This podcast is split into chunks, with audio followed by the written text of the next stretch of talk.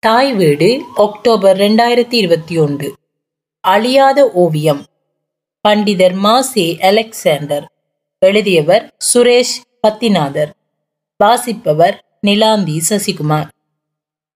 சாதியிருள் சூழ்ந்து தீண்டாமையும் கல்வி மறுப்பும் ஒடுக்கப்பட்டவர்களின் உழைப்புச் சுரண்டலும் தலைவிரித்தாடும் யாழ்ப்பாணம். நிராகரிப்பும் வறுமையும் வாட்டி எடுக்கும் ஒரு சூழலில் அலெக்ஸ் என்ற ஒரு சிறுவனின் பிறப்பு நிகழ்கிறது. அக்கால சாதியத்திற்கு எதிராக போராட கல்வியை தனது ஆயுதமாக எடுக்க அச்சிறுவன் முனைகிறார் சில வேளைகளில் கல்வி கற்பிக்கும் பள்ளிக்கூடங்களே மன உளைச்சலை தரும் சித்திரவதை கூடங்களாக மாறிவிடும் சந்தர்ப்பங்கள் பல. இங்கு பார் மாடு மேய்க்கும் சமூகத்தினருண்ட மகன் படிக்க வாரான் என இவரை பார்த்து ஆசிரியர்களுள் ஒருவர் ஏளனமாக கூறியதாக பின்னாளில் தனது மாணவர்களுடனான அனுபவ பகிர்வில் அவரே கூறியிருக்கிறார். தனக்கு ஏற்பட்ட அவமானங்களையும் தொடர் தடைகளையும் தாண்டி தன் விடாமுயற்சியால் ஆங்கில கல்வி கற்று சிறந்த ஆசிரியராக உருவானார். சாதிய மனத்தடைகளை தாண்டி கலப்பு திருமணம் செய்து கொண்டார்.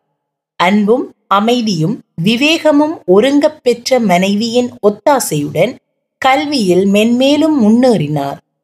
ஆயிரத்தி தொள்ளாயிரத்தி அறுபத்தி மூன்றில் பால பண்டித பரீட்சையிலும் ஆயிரத்தி தொள்ளாயிரத்தி எழுபத்தி ஐந்தில் பண்டிதர் பரீட்சையிலும் சித்தியடைந்து பண்டிதர் மாசே அலெக்சாண்டர் ஆனார். இடைப்பட்ட காலகட்டத்தில் பலாலி ஆசிரியர் பயிற்சி கல்லூரியின் ஆங்கில சிறப்பு பயிற்றப்பட்ட ஆசிரியரானதுடன் ஆயிரத்தி தொள்ளாயிரத்தி எழுபத்தி ஒன்றில் பேராதனை பல்கலைக்கழகத்தின் வெளிவாரி பட்டதாரியும் ஆனார் இவரின் உயர்கல்வி தகமைகளும் சீரிய பண்பும் பல பதவிகளை இவரை நோக்கி வர வைத்தன மட்டக்களப்பு அரசினர் ஆசிரியர் பயிற்சி கல்லூரி கொழும்புத்துறை ஆசிரியர் பயிற்சி கல்லூரி பலாலி ஆசிரியர் பயிற்சி கல்லூரிகளில் ஆசிரியர்களை உருவாக்கும் நல் ஆசானாய் பணிபுரிந்து பல மாணவர்களின் மனங்களை வென்ற ஆசானாய் ஆனார். பின்னர் யாழ் மாவட்ட தொலைக்கல்வி ஆசிரிய பயிற்சி நெறிக்கு பொறுப்பான பிரதி கல்வி பணிப்பாளராக நியமனம் பெற்றதோடு யுனெஸ்கோவின் அனுசரணையுடன் நாடெங்கிலும் பல கருத்தரங்குகளில் பங்கு பெற்றி ஆசிரியர்களை பயிற்றுவித்து கல்வியை மேம்படுத்த அயராது பாடுபட்டார்.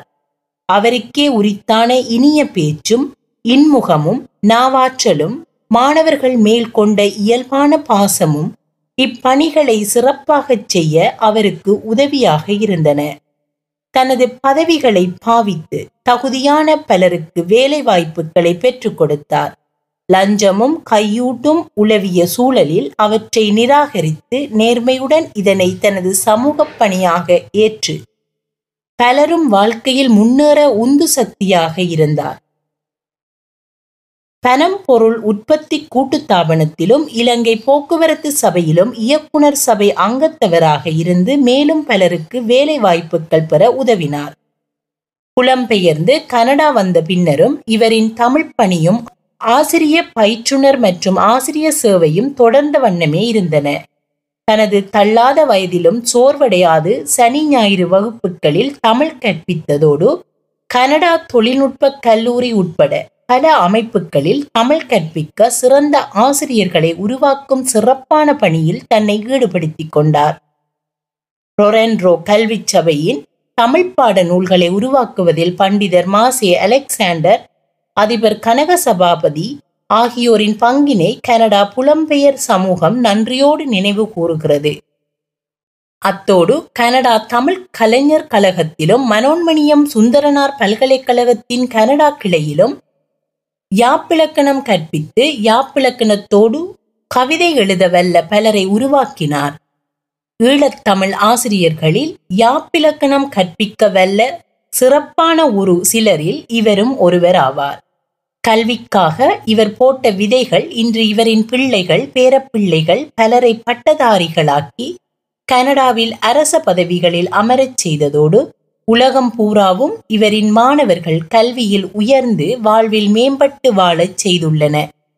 மாணவர்கள் மனதில் அழியாத ஓவியமாக உயரிய ஆசானாக பண்டிதர் மாசே அலெக்சாண்டர் என்றும் வாழ்ந்து கொண்டிருக்கிறார். இருப்பார். நன்றி.